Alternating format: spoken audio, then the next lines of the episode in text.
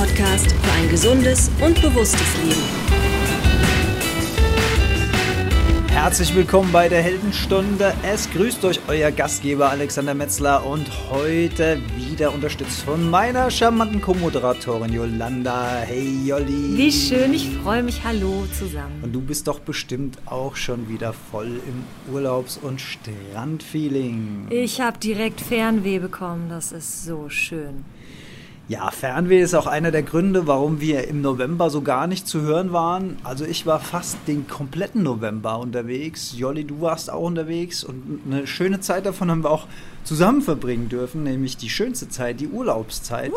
Wir haben nämlich eine Auszeit genommen auf Bird Island und genau das ist auch das, was ihr gerade im Hintergrund und im Intro gehört habt. Originalaufnahmen, die habe ich selbst am Strand morgens um fünf oder so, hast du mich rausgeschmissen? Ja. Weil der Sonnenaufgang so schön sein soll. Dabei war alles voller Wolken. Also alles Quatsch. Aber auch nur an dem Tag. Aber wir haben tolle äh, Wellenaufnahmen, äh, die wir jetzt hier für die Folge benutzen konnten. Und wer sich jetzt fragt, wo denn die Insel Bird Island liegt, die liegt im Indischen Ozean und gehört zum Archipel der Seychellen. Und ist die nördlichste Insel. Ja, und die Besonderheit an dieser Insel Bird Island sagt es schon, die hat was mit Vogelarten und Vögel zu tun. Und Jolli, du bist ja großer Birdwatcher, du liebst ja Vögel über alles. Ja, Birdwatcher in den Kinderschuhen, aber ja, Vögel haben es mir angetan und ähm, das ist eine der größten Vogelkolonien auf der Welt. Und Wenn ihr die Jolli mal in Fleisch und Blut irgendwo trefft, dann achtet mal auf ihre Kleidung. Ich wette, da ist irgendwo entweder eine kleine Feder aufgedruckt oder mindestens ein kleines Vögelchen. Das ist unglaublich. das äh, kommt schon vor, ja. Ja, und Bird Island, ein ausgewiesenes Naturschutzgebiet, um diese verschiedenen Vogelarten zu erhalten. Und trotzdem gibt es da einen regulierten Ökotourismus, wo wir jetzt Teil sein durften. Ach ja, und wie alles, was irgendwie mit Umweltschutz zu tun hat, schlagen da zwei Herzen in meiner Brust. Auf der einen Seite finde ich es natürlich super, dass ich die Möglichkeit habe, da mal hinzureisen, mir das anzugucken und da mal wirklich in die Welt einzutauchen. Auf der anderen Seite ist eine Flugzeuglandebahn quer durch diese Insel gefräst, wo mir auch gleichzeitig wieder das Herz blutet, wenn ich das sehe. Denn eigentlich, streng genommen, könnte man ja auch mit dem Schiff dahin reisen. Dazu möchte ich aber ergänzen, dass diese Landebahn nicht versiegelt ist. Also wir reden hier von einer von einem Rasen mehr oder weniger. Also insofern, das ist ähm, keine Landebahn, wie man sie vom Frankfurter Flughafen kennt. Also es ist etwas holpriger. Stimmt, das ist so eine Piste, auch mit Gras bewachsen und so, aber trotzdem, es ist schon wie so eine Straße da reingefräst und man fliegt dann eben nur eine halbe Stunde mit einem kleinen Flugzeug von der Hauptinsel der Seychellen von Mahe. Etwa 30 Minuten waren das, glaube genau. ich. Ne? Und äh, es war eine Twin Otter, ne? Wenn Twin Otter, die genau. Maschine. Für die Flugzeugfreunde unter uns haben wir gelernt. Eine Twin Otter. Äh, mega cool. Also man, man stellt sich vor, man geht in so ein Flugzeug rein und links eine Reihe, rechts zwei, also Doppelsitze rechts und ein Sitz links und etwa, hm, ja, vielleicht zehn Reihen. Und man kann auch direkt hinter dem Cockpit sitzen, was ich natürlich sofort gemacht habe, logisch. Hab mich äh, zu, äh, hinter die beiden Piloten gesetzt und man konnte dann, und das war wirklich spektakulär, durch die äh, Scheiben gucken beim Landeanflug auf Bird Island. Jetzt muss man dazu sagen, es war sta starker Regen und ähm, wir sind mit einer großen Maschine natürlich zur Hauptinsel Mahi vorher geflogen. Da musste der Flieger mehrfach durchstarten, weil so krasses Unwetter auf der Hauptinsel war, dass die schon überlegt haben, ob die den Flug abbrechen. Und dann wären wir entweder nach Mauritius weitergeflogen oder nach Mombasa. Mombasa. Ui, schwere Entscheidung. ja, aber dieser Landeanflug auf Bird Island bei diesem Regen, da muss ich sagen, habe ich mir so ein bisschen die Arschbacken zusammengekniffen, weil erstens sind wir ja richtig steil runtergegangen, richtig krass steil runter. Und dann habe ich gedacht, der, der, vielleicht ist die Piste völlig aufgeweicht und wir, wir rutschen dann mit dem Arsch weg irgendwie mit dem Flieger und so. Aber die Jungs vorne, die waren mega entspannt. Ich meine, die machen das am Tag, keine Ahnung, wie viele Inseln die da anfliegen, aber die haben natürlich Routine. Aber der Westeuropäer hinten dran, der, der hatte schon die eine oder andere Schweißperle auf der Stirn. Aber wir sind super gelandet. Ja, und dann war das halt ein, ein tolles Erlebnis. Und ähm, natürlich fließt ein großer Teil, oder ich glaube sogar alles dieser Touristeneinnahmen fließt dann auch in die Renaturierung der Insel. Wie kann man sich sowas vorstellen? Also das ist eine Insel, ich würde sagen, man braucht drei Stunden, um einmal drumherum zu laufen. In der Mitte äh, ist so eine Art kleiner Palmdschungel und ansonsten gibt es da eine Handvoll Bungalows, die sich um ein Haupthaus ähm, scharen, wo es dann Essen gibt. Und das Tolle ist, es ist wirklich alles super einfach.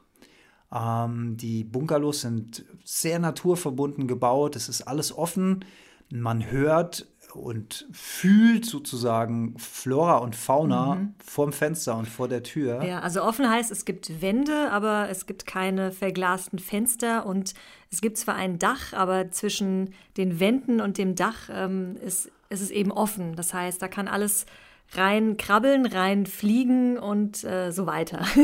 und das tut's auch. Wir hatten zum Beispiel einen Abend einen Riesenspaß, als wir bestimmt zwei, drei Stunden lang ein Gecko bei der Jagd ähm, beobachtet haben. Geckos haben natürlich gelernt, dass da irgendwo eine Lichtquelle in diesem Bungalow ist und hinter dem Licht versteckt er sich dann und dann kommen Insekten und dann schießt er da raus und schnappt die oder auch nicht. Da war nämlich ein Riesenkäfer, der war vielleicht halb so groß wie der Gecko. und der Gecko meinte, er konnte den, den Käfer fressen. Ich habe unten drunter gelegen und das beobachtet. Und der Käfer hat aber einen halben Herzinfarkt bekommen, hat sich natürlich fallen lassen und fast auf mich drauf. Dann habe ich einen halben Herzinfarkt bekommen. Und solche Dramen spielen sich also auf so einer Naturinsel ja. ab. Ihr könnt euch vorstellen, das war der erste und der letzte Abend äh, mit künstlichem Licht, weil wir haben ganz schnell gelernt, dass es eigentlich viel cooler ist, mit dem Sonnenuntergang auch äh, in den Abend zu gehen und äh, ohne Licht auszukommen, denn dann äh, hat man nämlich auch viel weniger Tiere um sich herum. Und da nähern wir uns jetzt langsam des Pudels Kern, nämlich das Eintauchen in die Natur, das äh, Resynchronisieren mit den natürlichen Abläufen Tag und Nacht, Licht und Dunkelheit. Und in der Tat gibt es auf der Insel außer in den Häusern selbst kein künstliches Licht. Äh, man muss sich äh, nach Sternen und Mond, wir hatten dann äh, zwei Nächte auch Vollmond, das heißt, es war richtig schön hell da. Und das ist auch eins der Konzepte dieser Insel, dass äh, natürlich ähm, zum einen der Besucher eintauchen soll in die Natur und zum anderen natürlich ähm, das Tierreich und Pflanzenreich möglichst wenig gestört wird. Wir hatten es ja auch in anderen Folgen schon von der Lichtverschmutzung, auch von äh, Insekten wie zum Beispiel Motten, die sich eigentlich nachts nach dem Mondlicht orientieren und deswegen um künstliche Lichtquellen kreisen, weil sie immer denken, sie müssten ihren Kurs korrigieren. Und das ist natürlich fürs Tierreich eine, ein großes Problem. Und das hat man hier gelöst, indem man gesagt hat, man verzichtet generell auf die Beleuchtung der Insel. Sehr schöne Sache. Ja, und ich habe für mich persönlich äh, beschlossen, dass ich das mal so richtig auskosten will und mal wirklich eine Woche krasses Digital Detox, also digitale Entgiftung machen will. Jolli, du hast das nicht gemacht? Nee, ich musste dann quasi deine, deine Familie auf dem Laufenden halten äh, wie es dir so geht, aber ich habe äh, absoluten Respekt davor, weil ähm, ich, du bist selbstständig und äh, ne, das kennt man ja, man arbeitet selbst und ständig und du hast es wirklich geschafft, in dieser Zeit keine E-Mails zu checken und wirklich ähm, das Handy, wenn überhaupt mal dazu zu benutzen, ein Foto zu machen. Also meinen größten Respekt. Wie ging es dir damit? Was hat das mit dir gemacht? Danke, danke, danke. Man muss dazu sagen, es gibt tatsächlich obgleich aller Naturverbundenheit auf dieser Insel Internet was krass ist, aber mittlerweile kann wohl niemand mehr darauf irgendwo verzichten. Aber klar, die machen ja auch Marketing und so weiter. Aber kein Mobilfunknetz, ein Festnetztelefon. Stimmt, stimmt. Aber immerhin Internet. Wie ging es mir, genau.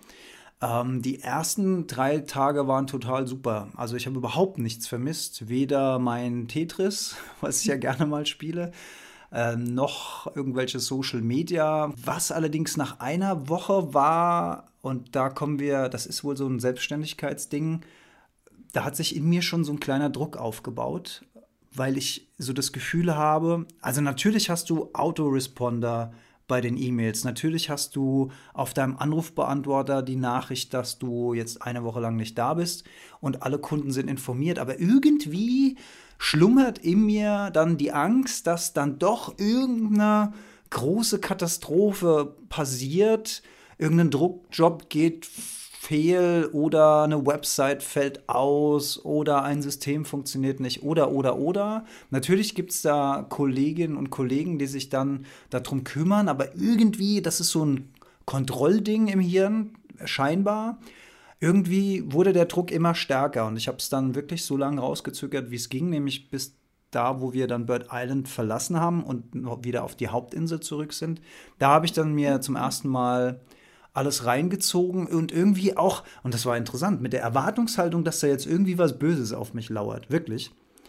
War natürlich nichts, war einfach ja. nichts. Ja, es war alles in Ordnung. Nichts anderes super. hätte ich erwartet. Ja, also, aber das passiert halt im Kopf. Mhm. Wer jetzt natürlich mal, das ist jetzt ist mein Gehirn, jetzt würde mich mal interessieren, wie andere Selbstständige da draußen ticken. Ich habe zum Beispiel die letzten Jahre immer, immer, immer auch meinen Laptop mit in den Urlaub genommen für den Fall, dass irgendwas passiert.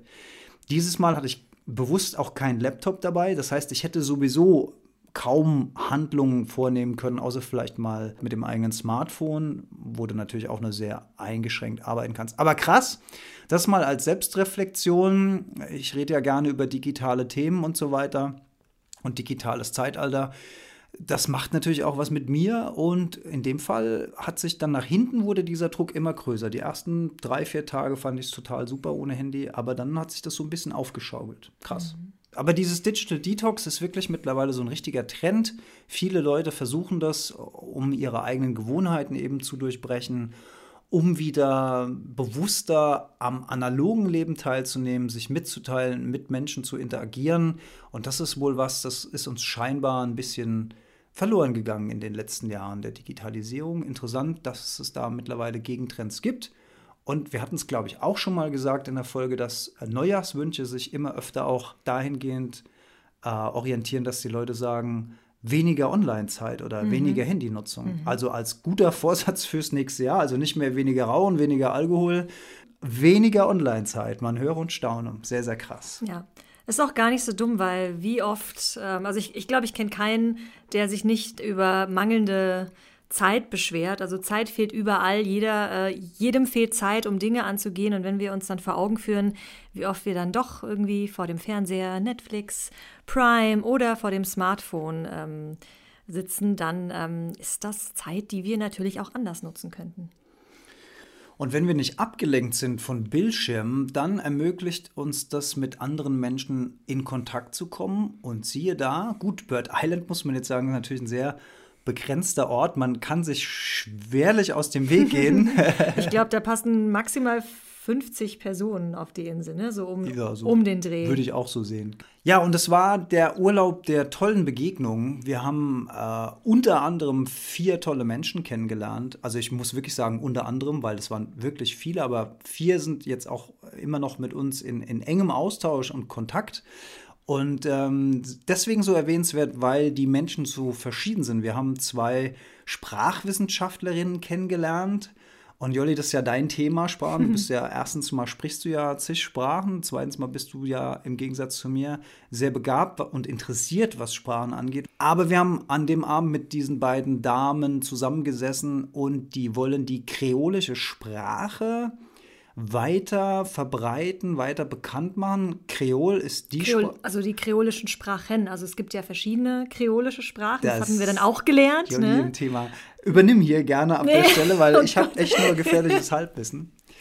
Aber also, was ich damit sagen will, ist, die haben so dafür gebrannt für dieses Thema und waren so begeistert und haben auch erklärt, wie wichtig das ist für kulturelle Eigenheiten, für Identitäten, dass das sogar bei mir, ich habe mich irgendwann richtig für das Thema interessiert mhm. und richtig begeistert, weil dieser Funke von denen so übergesprungen ist. Und das fand ich bemerkenswert, weil ich gedacht habe, das ist kein Thema für mich. Ich glaube, das, das liegt auch, also klar, zum einen sagst du, das ist eigentlich nicht dein Thema, aber ich glaube, das Faszinierende daran ist, dass man selten Menschen trifft, auch gerade in so jungen Jahren, die für etwas so sehr brennen und die sich und die bereit sind, sich dann auch dafür einzusetzen. Und ich glaube, das hat es auch noch mal so spannend und so inspirierend gemacht für uns als Zuhörer. Junge Menschen auf der einen Seite und auf der anderen Seite ältere Menschen als wir, die wir getroffen haben, nämlich ein ähm, älteres Paar. Und das Faszinierende an den beiden war, die sind jetzt beide im äh, Rentenalter schon länger. Und er ist ein großer Naturschützer. Er ist ein großer Artenkenner im äh, Schwerpunkt Insekten. Und das Krasse ist, was ich da am beeindruckendsten fand, war, dass er erzählt hat, er könnte ja in, in, in Rente sein und jetzt einfach auch die Füße hochlegen und seinen Lebensabend genießen, seinen wohlverdienten. Stattdessen kämpft er sich da durch eine Klage nach der nächsten, weil er Sachen unterbindet, weil er äh, Naturareale schützt. Ähm, und ich glaube auch in der kurzen Zeit, als wir ihn kennengelernt haben, kamen irgendwie zweimal wichtige Nachrichten von irgendwelchen Vorgängen, die da gerade brennen und so. Und da habe ich mir gedacht, mein lieber Schwan, wie inspirierend ist es bitte, wenn man als, als Mensch für so eine Sache, für so eine größere Sache brennt als man selbst. Und das haben die beiden Sprachwissenschaftlerin, genauso wie hier unser älteres Ehepaar. Sie war übrigens jahrelang Direktorin einer Schule, dann haben wir noch über das Schulsystem gesprochen und und und. Also es war ein reger Austausch. Jeden Abend haben wir alle zusammengesessen und haben philosophiert über hunderttausende Themen, natürlich auch im Schwerpunkt Natur, was ja auch für mich ein Riesending ist, auf dieser Naturinsel. Ja, und da sehen wir Begegnungen menschliche Interaktion, Kennenlernen, Austausch, Horizont erweitern, das ist natürlich das, was so eine Reise mit sich bringen mhm. kann, jenseits der Pauschaltouristik. Ja. Das ist das, was das so wertvoll macht. Und Jolli, du weißt ja, bei mir hängt ja immer auch so ein Damoklesschwert immer überall. Das ist übrigens einer meiner großen Vorsätze für 2019. Mhm. Mehr Leichtigkeit ins Leben. Bring Leichtigkeit, ist mein Motto 2019. Weil ich auch allein diese Reise, allein die Tatsache, dass wir mit einem Flugzeug, wie lange? Neun Stunden oder so? Mm, ja, über neun Stunden sogar. Dahin fliegen, äh, CO2 ausstoßen für eine gute Woche, die wir dann da verbracht haben, macht mir gleich wieder ein bisschen schlechte Laune, weil es eigentlich Irrsinn ist.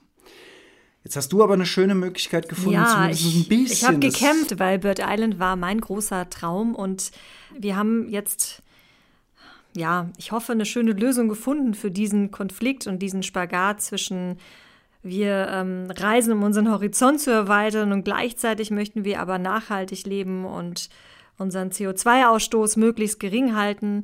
Und äh, es gibt Möglichkeiten, diesen CO2-Ausstoß, der so eine Flugreise mit sich bringt, auszugleichen.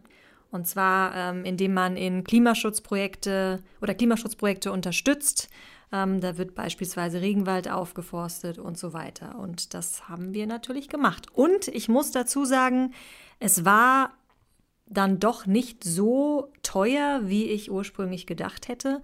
Also wenn man es in, in, in, den Vergleich setzt mit dem, was die Reise gekostet hat, war es, also uns absolut diesen Invest wert. Also ich würde sogar sagen, da kann man noch eine Schippe drauflegen, wenn man sich dafür interessiert und das unterstützt. Und äh, wir hatten ja noch überlegt, ich weiß nicht, ob du dich erinnerst, ob wir upgraden zur, ähm, zur Premium Echo. Ich bin sehr froh, dass wir das nicht getan haben, weil im Prinzip haben wir das Geld jetzt ähm, für einen besseren Zweck gespendet. Nö, das hatten wir uns ja auch vorher überlegt und ausgerechnet. Und ich glaube, der CO2-Ausgleich war sogar günstiger, als das Upgrade gewesen ja, ja. wäre. Ne? Ja, also absolut. völliger Wahnsinn. Also ich habe es noch mal rausgesucht. Es ist ja kein Geheimnis. Es gibt verschiedene Anbieter. Ähm, wir haben es jetzt über Atmosphäre gemacht. Und das waren äh, quasi für zwei Personen äh, Hin- und Rückflug 134 Euro. Und ich weiß halt nicht, das ist natürlich ein bisschen schlechtes Gewissen beruhigen auf der einen Seite. Auf der anderen Seite, was willst du machen? Also die andere Konsequenz wäre, man verzichtet auf solche Reisen in Zukunft. Und das bedeutet aber auch verzichten auf solche Begegnungen, verzichten auf großes Learning, verzichten auf andere Kulturen, andere Ideen, andere Lebensumstände, Lebensgestaltung kennenlernen. Und ich glaube, das ist schon ein ganz, ganz wichtiger Punkt, der zum Menschsein dazugehört, dass man sich nicht nur in seinen eigenen vier Wänden wenn man sich vielleicht auch noch so wohlfühlt, einigelt, sondern man muss gucken, was da draußen los ist und man muss miteinander sprechen und man muss sich kennenlernen und man muss sich vernetzen und das, das hat schon gut funktioniert in dem Urlaub, mein lieber Mann. Ja, Bird Island, wir haben es am Anfang schon gesagt, ein Vogelparadies, zig Vogelarten. Unser, unser Favorit, Jolli, wie hieß er?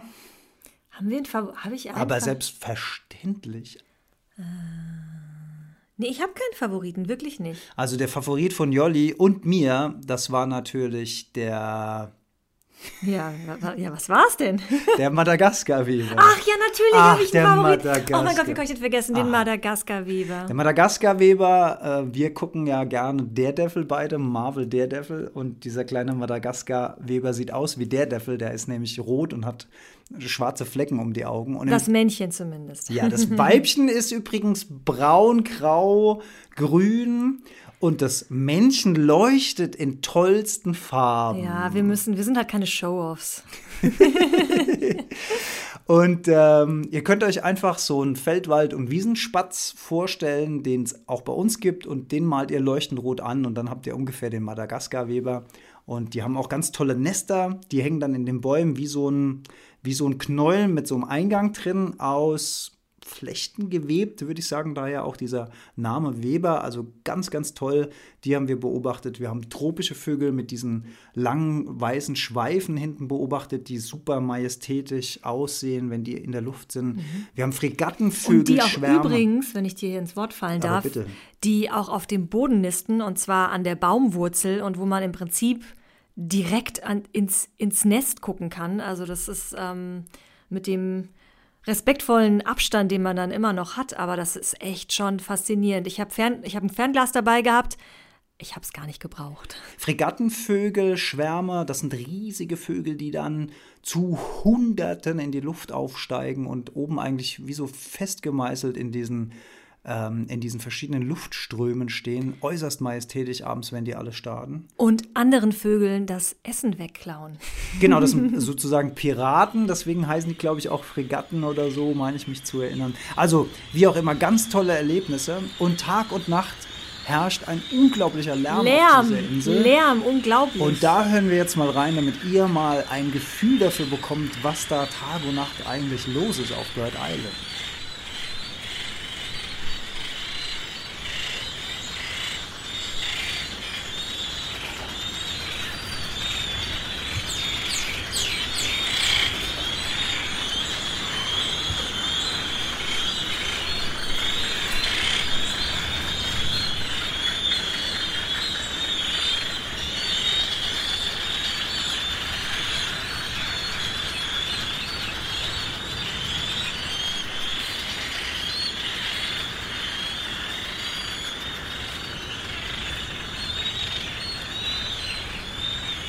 Was ihr gerade gehört habt, das geht die ganze Nacht so. Also tagsüber verschiedene Arten, nachts verschiedene Arten. Nachts sogar noch lauter teilweise. Und ich muss sagen, ich habe trotz diesem, wir haben es ja gesagt, es gibt ja keine geschlossenen Fenster in den Bungalows. Ich habe in diesem Lärmteppich unfassbar gut geschlafen. Also ich habe richtig gut geschlafen. Bis morgens um fünf du mich aufgeschreckt hast, weil, liebe Jolli, was ist da passiert? Da ist die Sonne aufgegangen. Da haben zwei riesen Schildkröten Ach, das meinst du ja. Da habe ich dich nicht geweckt. Da haben sich zwei Schildkröten gepaart. Die haben mich dann aus dem Schlaf gerissen. Und du hast mich geweckt. Was ist das? Was ist das? Was ist da los? Alex, Alex, hör mal, da ist irgendwas anderes. Ich gesagt, das sind die Schildkröten. Das sind doch keine Schildkröten, das sind keine Schildkröten. Doch, das sind die Schildkröten. Dann haben wir aus dem Fenster geguckt und dann, also die, die waren wirklich Hut ab, was für eine Zucht die machen und das in dem Alter. Und das Weibchen ist deutlich kleiner als das Männchen. Das Männchen muss ja da erstmal auf diesen Plattenpanzer vom Weibchen draufkommen. Und dann war er auch gerade fertig, als wir dann am Fenster waren und ist dann da gerade runtergerutscht. Und dann war dann auch wieder Ruhe. Aber das ist auch so ein Schauspiel, das hat man nicht jeden Tag vor seinem Fenster. Was bei mir auch ähm, in Erinnerung bleiben wird, ist das Essen.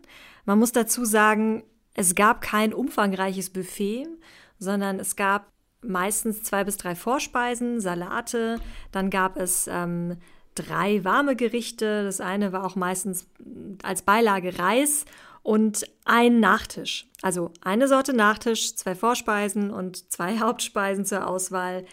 That's it.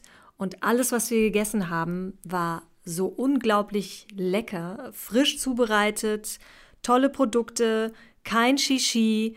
Wie ist es dir gegangen, als wir dann auf der anderen Insel waren? Die äh, letzten beiden Tage sind wir zurück nach Mahe geflogen, die Hauptinsel. Und da sind wir in ein relativ luxuriöses Ressort nochmal, zwei Tage. Ich weiß gar nicht genau, warum wir das überhaupt so geplant hatten. Ich glaube, weil, Weil die in diesem Naturpark eingebettet ist. Ja, genau. Da, also da ist, das ist auch in so einen Wald eingelassen und so, aber das hatte halt überhaupt nichts mit Bird Island. Also man muss sich vorstellen, man ist eine Woche lang auf Du und Du mit der Natur. Man ist ganz tief eingetaucht, man ist komplett unten, man ist mega entspannt. Man sitzt ja teilweise einfach nur mehrere Stunden am Tag irgendwo, sei es am Strand, sei es im Wald oder in dem kleinen Dschungel oder auf seiner eigenen Veranda und hört einfach nur zu und guckt einfach nur nach den Tieren. Komplett geerdet, man kommt komplett runter und dann kommt man in so ein Ressort voller Luxus. Und da sind plötzlich Fahrzeuge, so diese, diese Clubcars, da ist Hektik, da ist dann plötzlich das Zimmer kalt, da ist überall. Klimatisiert. Genau, Es soll ja- klimatisiert. Es, es, man, es ist vor allen Dingen das Zehn Lichtschalter, vor allen Dingen das Zimmer, braucht. vor allen Dingen das Zimmer ist zu, also geschlossen, Scheiben, Türen, safe, also alles, alles, was man halt so hat in einem Hotel. Und das war, wie soll ich sagen, das, das Gefühl, das war wie lebensfeindlich. Hm. Es war wie, was sollen wir denn hier? Also, wa- was will ich denn hier? Mit den zehn Lichtern und der, und der schweren Tür und dem Ja. abschließbaren äh, Balkon, oh, Ja, Das war so. ein krasser Kontrast, zumal wir sind, ähm, wir sind auch wirklich gewohnt gewesen, alle Türen immer aufzuhalten. Also wir, wir, wir, wir haben quasi auch alle Wertsachen immer offen liegen gehabt, weil das einfach Ja, wer soll es denn auch klauen? Und wo soll er denn hin? Aber da war wirklich äh, Abschottung.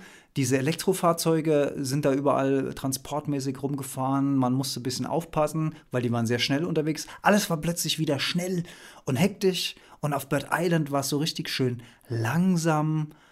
Und das hat mich wahnsinnig gestresst. Und, man, und, und was mich auch gestresst hat, war dann die Auswahl an Speisen dort. eine Halle an Unfassbar. Dieses Speisen Buffet. diverser Kulturen Jeden und Tag Länder. ein anderes Thema, äh, verschiedenste Corner. Ge- Also man steht da und denkt, warum? Nee, man steht da und denkt, oh mein Gott, was soll ich essen? Ich muss jetzt hier eine Entscheidung treffen.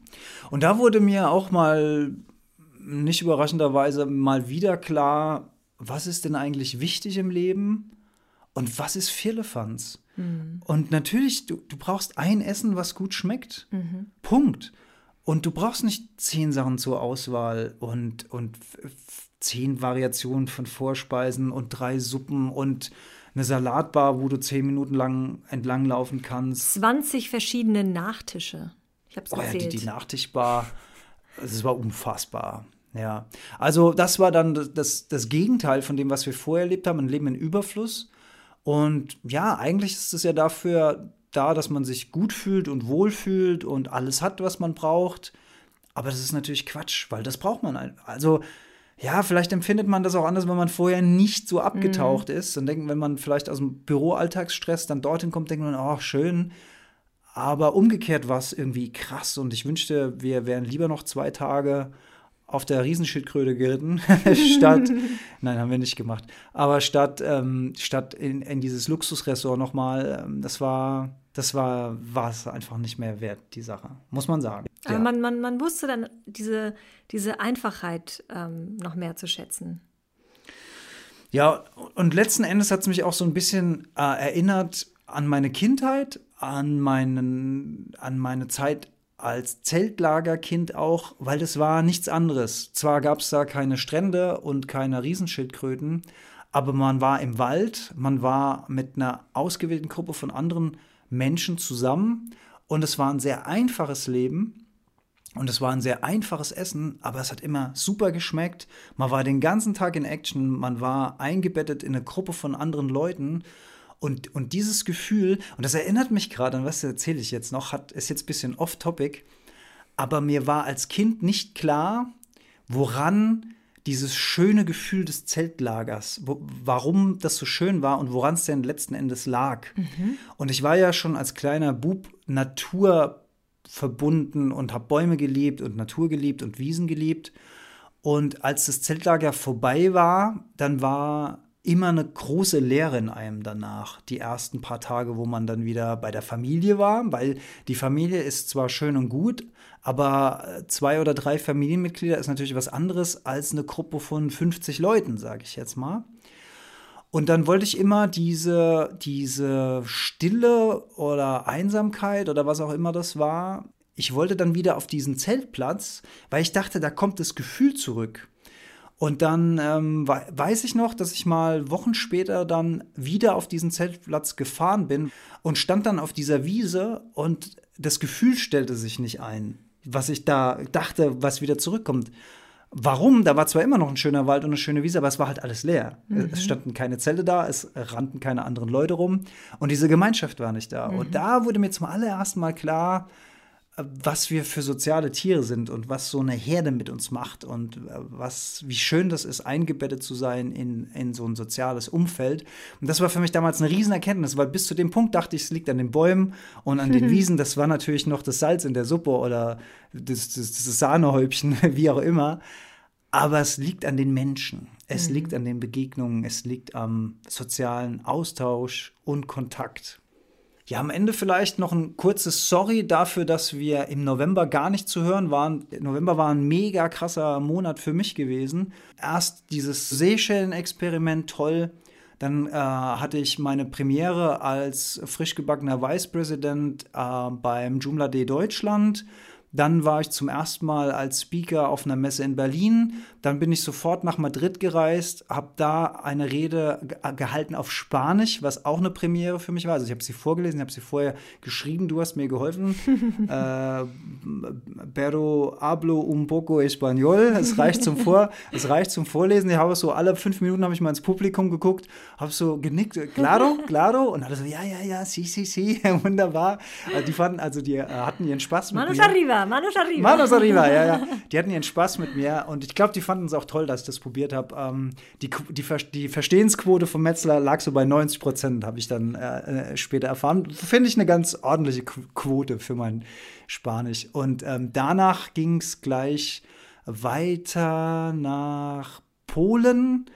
Nee, vorher hattest du noch. Äh, Hatte ich noch einen Vortrag bei einer Bank, glaube ich. Ach ja, ja. natürlich. Äh, großer, großer Vortrag im 33. Stock eines Hochhauses in Frankfurt. War auch, war auch aufregend, war auch mega cool äh, mit den Leuten da. Und ähm, ach Gott, ja, dann ist noch eine Freundin von mir in der Zeit überraschend gestorben. Die Nachricht hat mich total äh, überrollt unterwegs. Und ich hatte das große Glück, dass ich zu ihrem Begräbnis zwei Tage zu Hause war. Und das hat sich aber auch ganz merkwürdig angefühlt, weil das ein sehr, sehr wichtiger Mensch in meinem Leben war, der plötzlich nicht mehr da ist und das Begräbnis irgendwie so zwischen zwei Reisen. Also man hatte überhaupt keine Zeit, über irgendwas nachzudenken oder auf sich wirken zu lassen, weil so viel war. Und auch das war ein stranges Gefühl. Ähm, da passiert sowas und und das zieht so an einem vorbei. Und ich bin jetzt froh, dass es im Dezember wieder ruhiger wird und wir ein bisschen alle wieder ein bisschen runterkommen können, hoffentlich. An, an der Stelle einfach mal auch den Tipp, macht euch nicht zu viel Stress mit Weihnachten. Ich höre immer so viel, Dezember ist bei mir der schlimmste Monat und so weiter. Ich habe den dieses Jahr so ein bisschen geplant, um ein bisschen runterzukommen von dem krassen Jahr und auch einfach mal Dinge Revue passieren lassen zu können. Ähm, das gilt natürlich für tragische Momente wie auch für erfolgreiche Momente. Auch die sollten wir reflektieren und uns freuen über Erfolge, die wir einfahren und nicht einfach nur immer weiter hetzen, immer weiter hetzen, immer weiter hetzen. Das brennt aus, das macht uns kaputt. Ah, wir brauchen einfach auch mal ein bisschen Zeit für uns.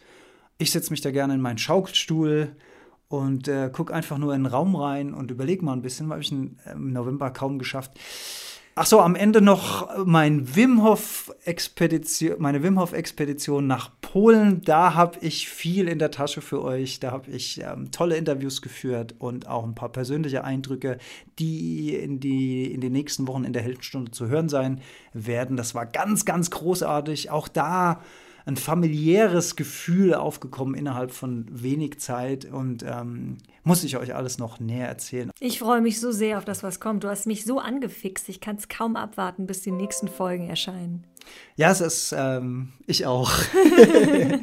Dann lassen wir doch mal langsam hier wieder die Wellen hier aufkommen. Genießt noch mal dieses Post Postkarten-Feeling für die Ohren Wie sagt Böhmermann immer, Podcast ist Kino für die Ohren. Das machen wir jetzt hier auch. Stellt euch das mal vor.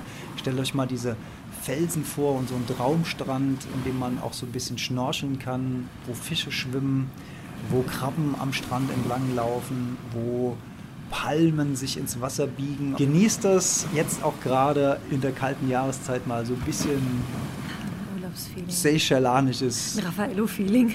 Ein Takamaka-Feeling. Ein Takamaka-Feeling. Das ist der Rum, der dort auf der Insel angebaut wird. Den haben wir äh, in letzter Sekunde sozusagen, inspiriert durch unsere Sprachmädels, ähm, für uns entdeckt und äh, mal zwei Flaschen zum Probieren gekauft. Und den trinkt man traditionell aus Eierbechern. Warum das so ist, das erfahrt ihr nie. Glaubt ihm kein Wort. Glaubt ihm einfach Doch, kein das ist Wort. wirklich so. So war ich hier stehe. ähm, bis zum nächsten Mal. Bis ganz bald. Ciao, ciao. Tschüss. Ja, herzlichen Dank fürs Zuhören.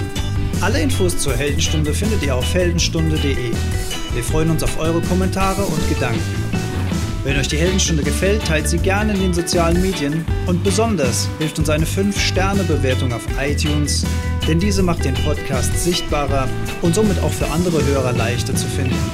Herzlichen Dank dafür und bis ganz bald in der Heldenstunde.